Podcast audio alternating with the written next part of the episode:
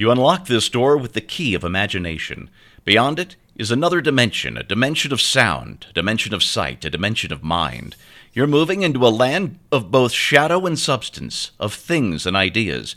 You've just crossed over into a zone where high school students want to go to a class. Hey, everybody, I'm Steve Green with Bill Whittle and Scott Ott, and this is Right Angle, brought to you by the members of BillWhittle.com. Uh, gentlemen, this is just one of my favorite stories, and, and I can't tell you how long. There is uh, one of those STEM magnet schools in New York City. It's the uh, Stuyvesant High School that has a new class that has a waiting list to get in, and this is the part that blew my mind. Kids if there is an empty seat or empty room on the floor, kids who are not enrolled in this class will, will go in there and sit down on the floor if they have to, just to listen and learn stuff. It's crazy, right? Well, the, the class turns out to be the uh, the brainchild of a uh, math teacher there. Let me see if I can get his uh, his name here, uh, David Peng. So he teaches math. P- D- Peng. Peng. P E N G. Thanks. Yes, he uh, he saw an editorial in the school paper written by uh, Anisha Singhal who asked calculus before checkbooks because this is a STEM school and these kids are getting all these AP calculus and AP this and that classes, but they weren't getting any real world lessons and things like how to balance a checkbook. And so uh, this math teacher started this, it was just supposed to be a one semester long class in personal finance where they learn things about how to file a tax return, uh, how mortgages work, just really basic stuff like balancing your checkbook. And the class has become so overwhelmingly popular. There's a wait list. Instead of one semester, it now lasts uh, all year long. And uh, the kid who wrote the editorial actually ended up on the wait list to get into this into this class. Uh, and it got me to thinking. There are I have a high school student. I've, I've got a junior in high school right now. And as smart and as sharp as he is, uh, high school is just not his thing because it's true. So much of high school is BS. So, uh, Bill, let me put the question to you. If you were to design just, just one class that would get high school kids interested in learning and, and hopefully make that, that learning infectious, what would it be?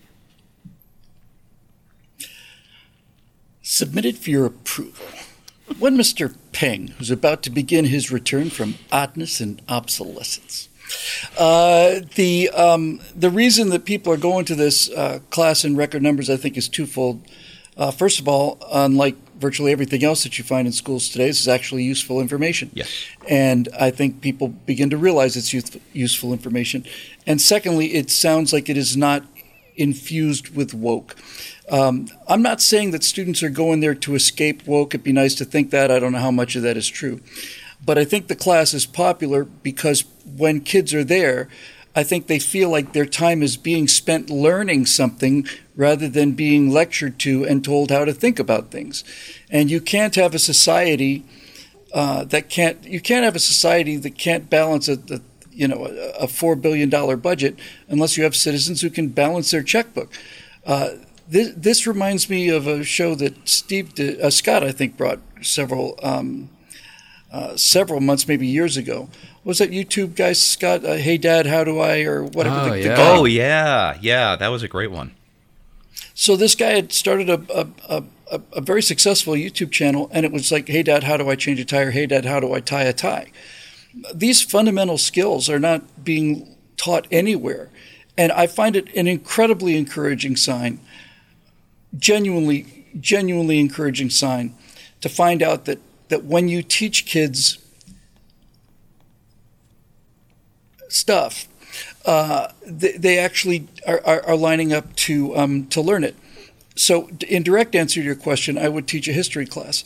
And I would try to teach a history class the same way I do the history series that I do for Daily Wire. I would try to find the human story, the individual human story that is set in the middle of this whole thing and start from there. You know, if I was doing the Cuban Missile Crisis, I would start on the submarine with the nuclear torpedo that's being, uh, you know, test depth charged, and, and they're getting ready to fire this nuclear torpedo, and there's a, essentially a nearly a, a, gun battle on board the sub whether or not to launch this nuclear torpedo that's going to start World War III. I would start with that and work my way backwards. Um, history is is is notorious for being taught as a litany of dates and and rote understanding of dates is important. That you cannot go without rote learning. Exclusively rote learning is is miserable. But if you don't know the difference between 1965 and 1865, you're going to have a problem when it comes to history.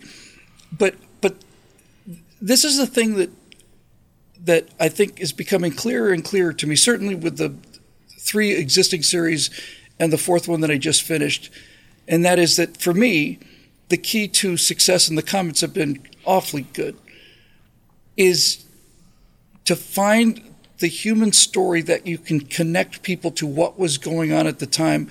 And once you can get them involved on a personal human basis, then the world around them suddenly becomes, you know, really quite important.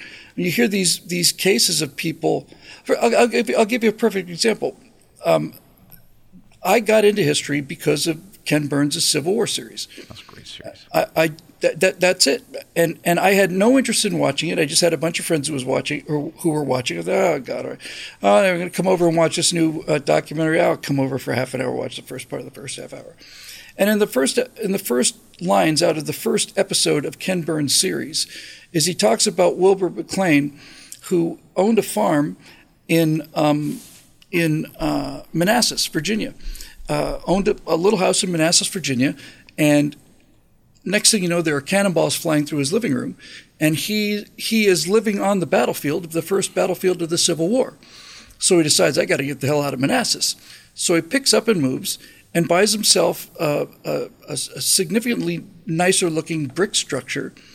Um, uh, in um, oh my, for the love of God, was it another battlefield? Yes, thank you, thank you at Appomattox. Oh. And wow. And that is where they signed. That's where Lee went to sign the surrender with Grant. That in itself is amazing. Yeah. But then that great narrator, whose name has also escaped me because the brain cells are dying off in, in record numbers here.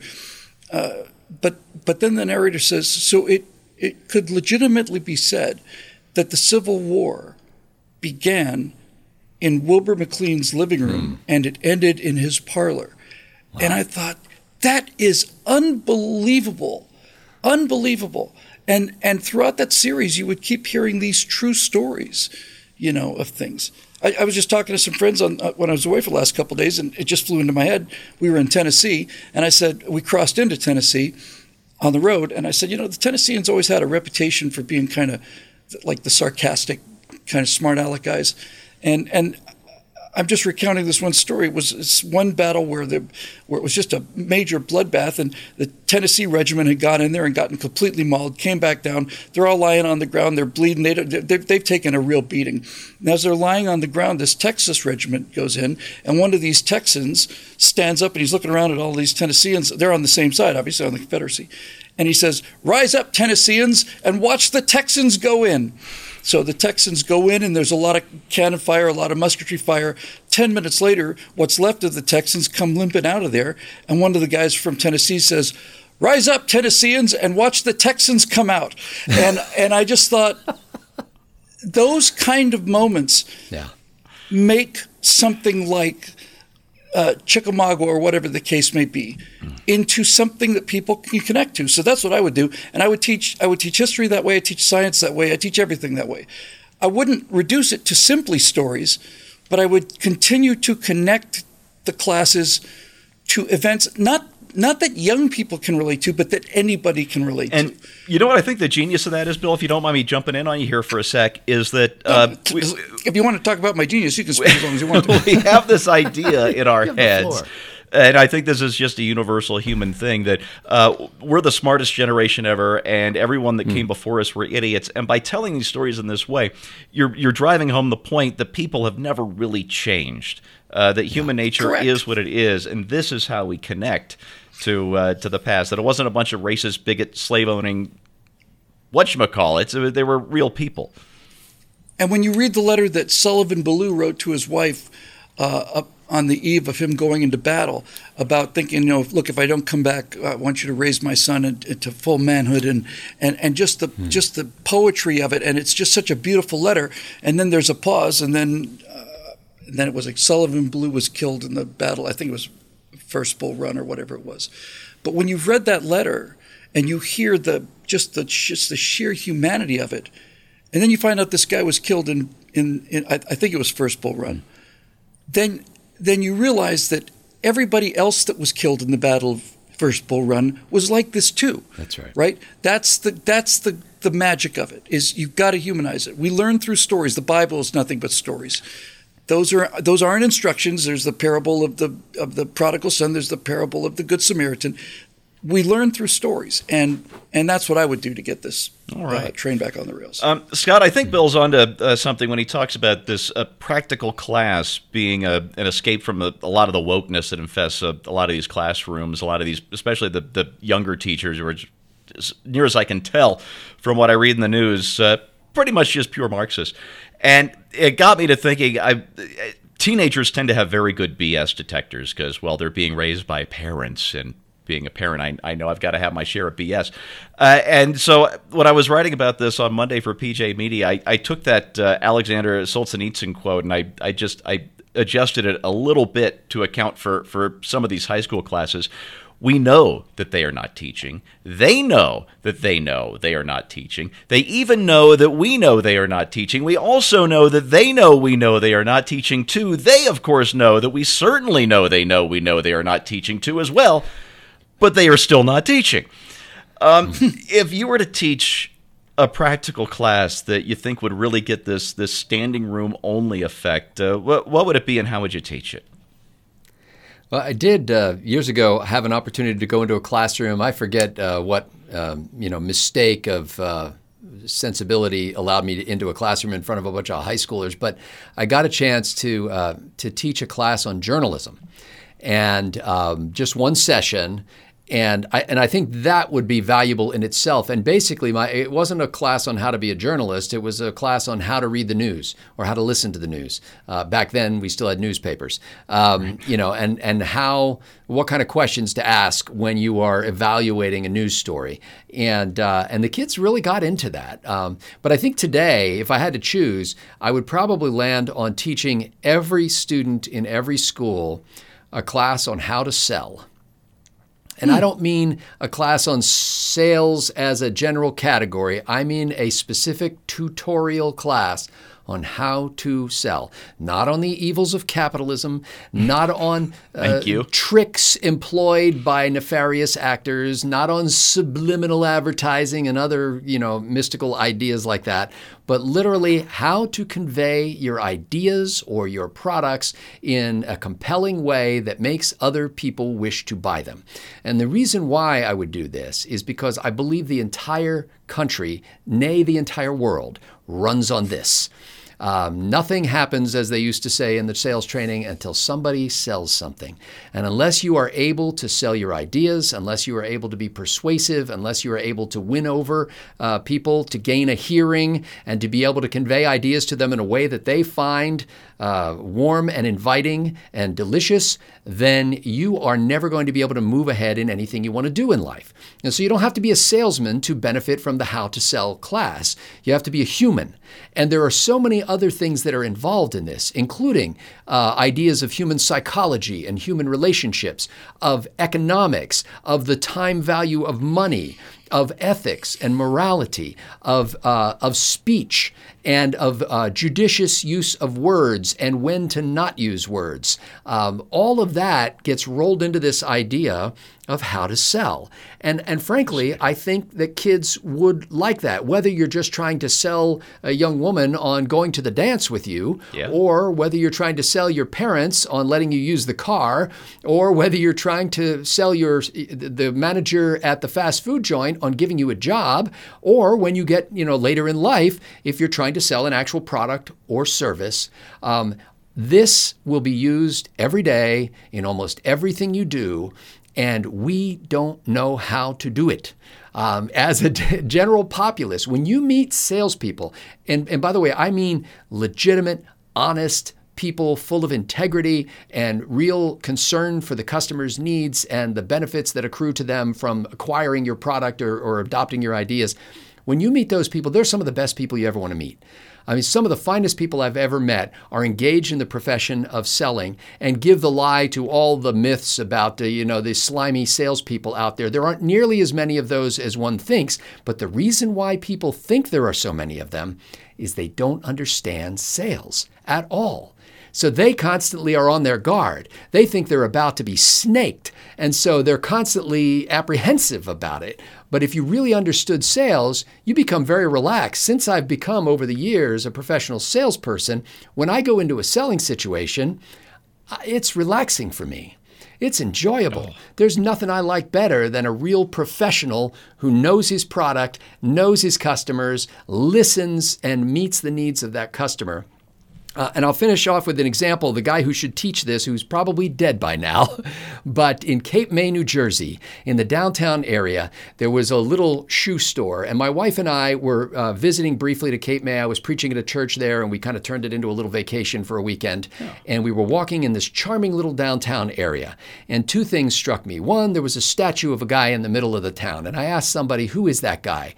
And he said, That guy is the guy who convinced all the other merchants in the town to do these sidewalks this way and to put up this lighting and to create this atmosphere of this little downtown area. He's the guy who rallied the town around saving that downtown for its uniqueness, for the beauty of its retail uh-huh. experience and the shopping and the restaurants and the entertainment and stuff like that. So so that I was like every town has a guy like that and there should be a statue of him. right. Um, And then I was walking along and I looked in the window of a store. And for the first time in my life, I stopped in front of a shoe store and I said to my wife, honey, can we go in here for a minute? that would not, if you careful, know anything man. about Gotta me. be careful where that road leads. Yeah, it's dangerous. Anyway, I go in there. The guy who owns the place has owned it for umpteen thousand years, and he's in his 70s, I think. And he takes the shoes out, brings them out in my size, the ones that I saw in the window, and he starts to tell me the story of these keens. They're called keens. They're like sandals, and they have like a little kind of sliding drawstring thing on them. And he describes to me uh, customers that he's had who've worn them. And one of them I remember um, actually was on a, a trip down the Amazon and wore these the, for like two years down and back and came back and wow. was still wearing them when he got home. And and uh, once you wear them for a couple days, he said you'll never want to take them off. They're the most comfortable shoes you could ever wear. And he just completely swept me up. Now, that would have been horrible if all that had been BS. But as it turns out, Keens are the most comfortable shoes that I've ever worn. And now I want to buy them.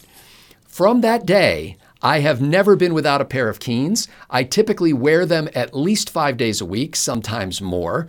And um, I have been through, I think this is my, this may be my third pair because for a while I was literally walking for exercise in them. So the pavement, you know, I was like wearing them out um, and they were getting kind of slick on the bottom. But I have bought three pairs of these. One I had to send in for repairs. They repaired them and sent them back to me uh, because the little thing that you pull the heel up with had snapped. Oh. Um, they're incredible shoes. But how do you spell that? that Keens? K E E N S. Okay. So, all of that to say that this 75 year old guy changed my life for the better. Wow. Because he was willing to take the time that he had, you know, something that he had done thousands of times in his life. He yet again did it as if it was the first show opening night on Broadway, and I was the King of England sitting in the front row, and he wanted to make sure it was the best performance ever.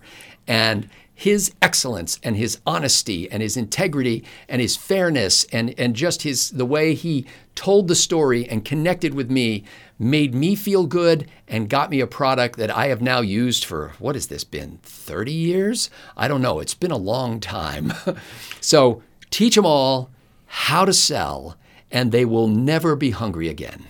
Uh, you know, Steve, can I add one thing to that? Because yeah. he's really, uh, Scott made a great point with that.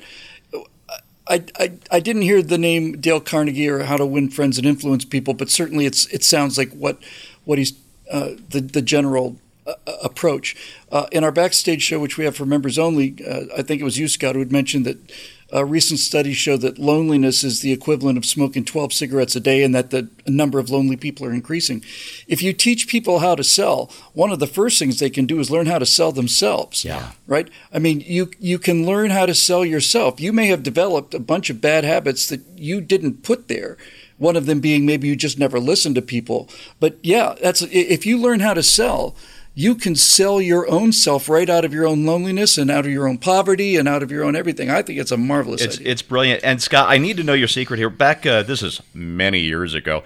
I was briefly between uh, radio jobs when I was living in Northern California, so I found myself selling electronics in a department store for a few months, and I was terrible at it. Um, I knew our stock, I knew our product up and down, left and right. Somebody comes in looking for an answering machine, a TV, a stereo. It didn't matter. Uh, I would give them their. Th- I would talk to them. I would listen to them. I would figure out what it was they needed, and I would give them their three best options at, at three different prices, and then they wouldn't buy anything. The, the the only the only exception to that is if I had an older couple come in looking for a TV, I'd walk them over to the biggest Zenith and say, you know, it's the last TV made in the United States and they were would pulling do out their checkbooks right then and there. Uh, so I, I So knew here- the stuff. Didn't here's know what Do how they to want to buy this? Do you? sell it. I've actually worked in three different departments in the store that I now work in, and um, three radically different kinds of product lines. And I've often told customers when they ask me, you know, a lot of times customers will say, "How long you been here?" and I'll tell them how long I've been there, but that I've worked in different departments. And I started off in computers, and then I worked in living room furniture, and now I work in area rugs, and and um, they were like, "Wow, how did you like learn all the different stuff about all those different things?" Because we have a huge selection at the store, and and I said, "It's not about the products. It's never been about the products. That's not what I enjoy about the job.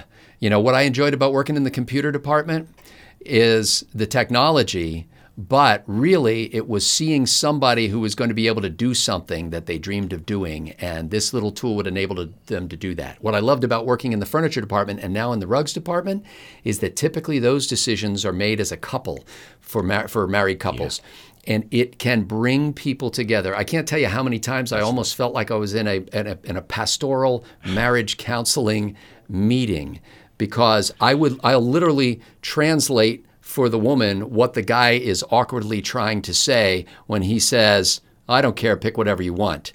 And I, and when he says that, I always oh. turn to the woman and say, "He respects your judgment. He trusts you with this. He believes that you're better than him at this." And that brings people together and they they find common ground and you know and then they enjoy this thing and they're home together. Their home becomes more beautiful. And so if you focus whatever you're trying to sell ideas politics products it doesn't really matter. It's not about the ideas products or politics. It's about the people. And it's i hate to do you know michael uh, scott in the office but uh, it's the people it is the people.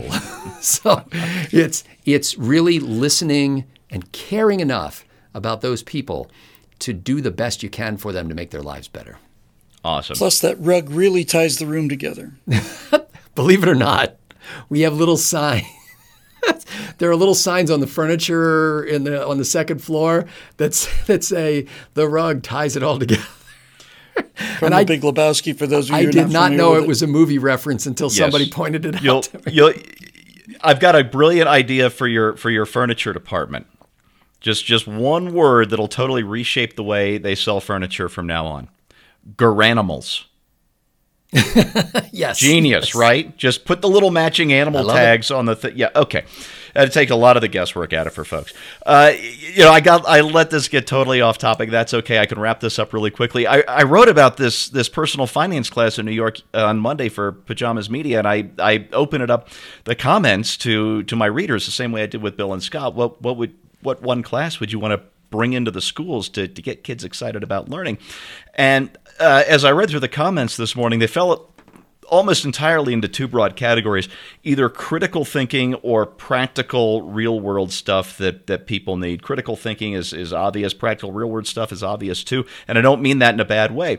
What i mean is if you teach kids to think critically and you teach them how to do things uh, there's nothing they won't be able to do, and there's no amount of BS they won't be able to dismiss and just get rid of in their lives. And I think that's a, a beautiful thing on, on both ends.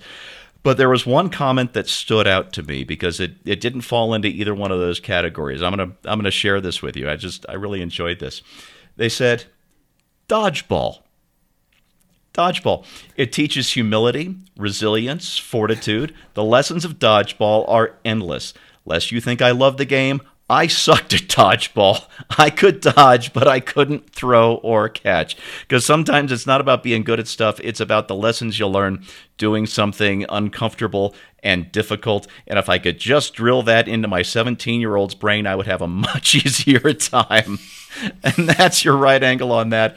Brought to you by the members of BillWhittle.com. Thanks so much for watching.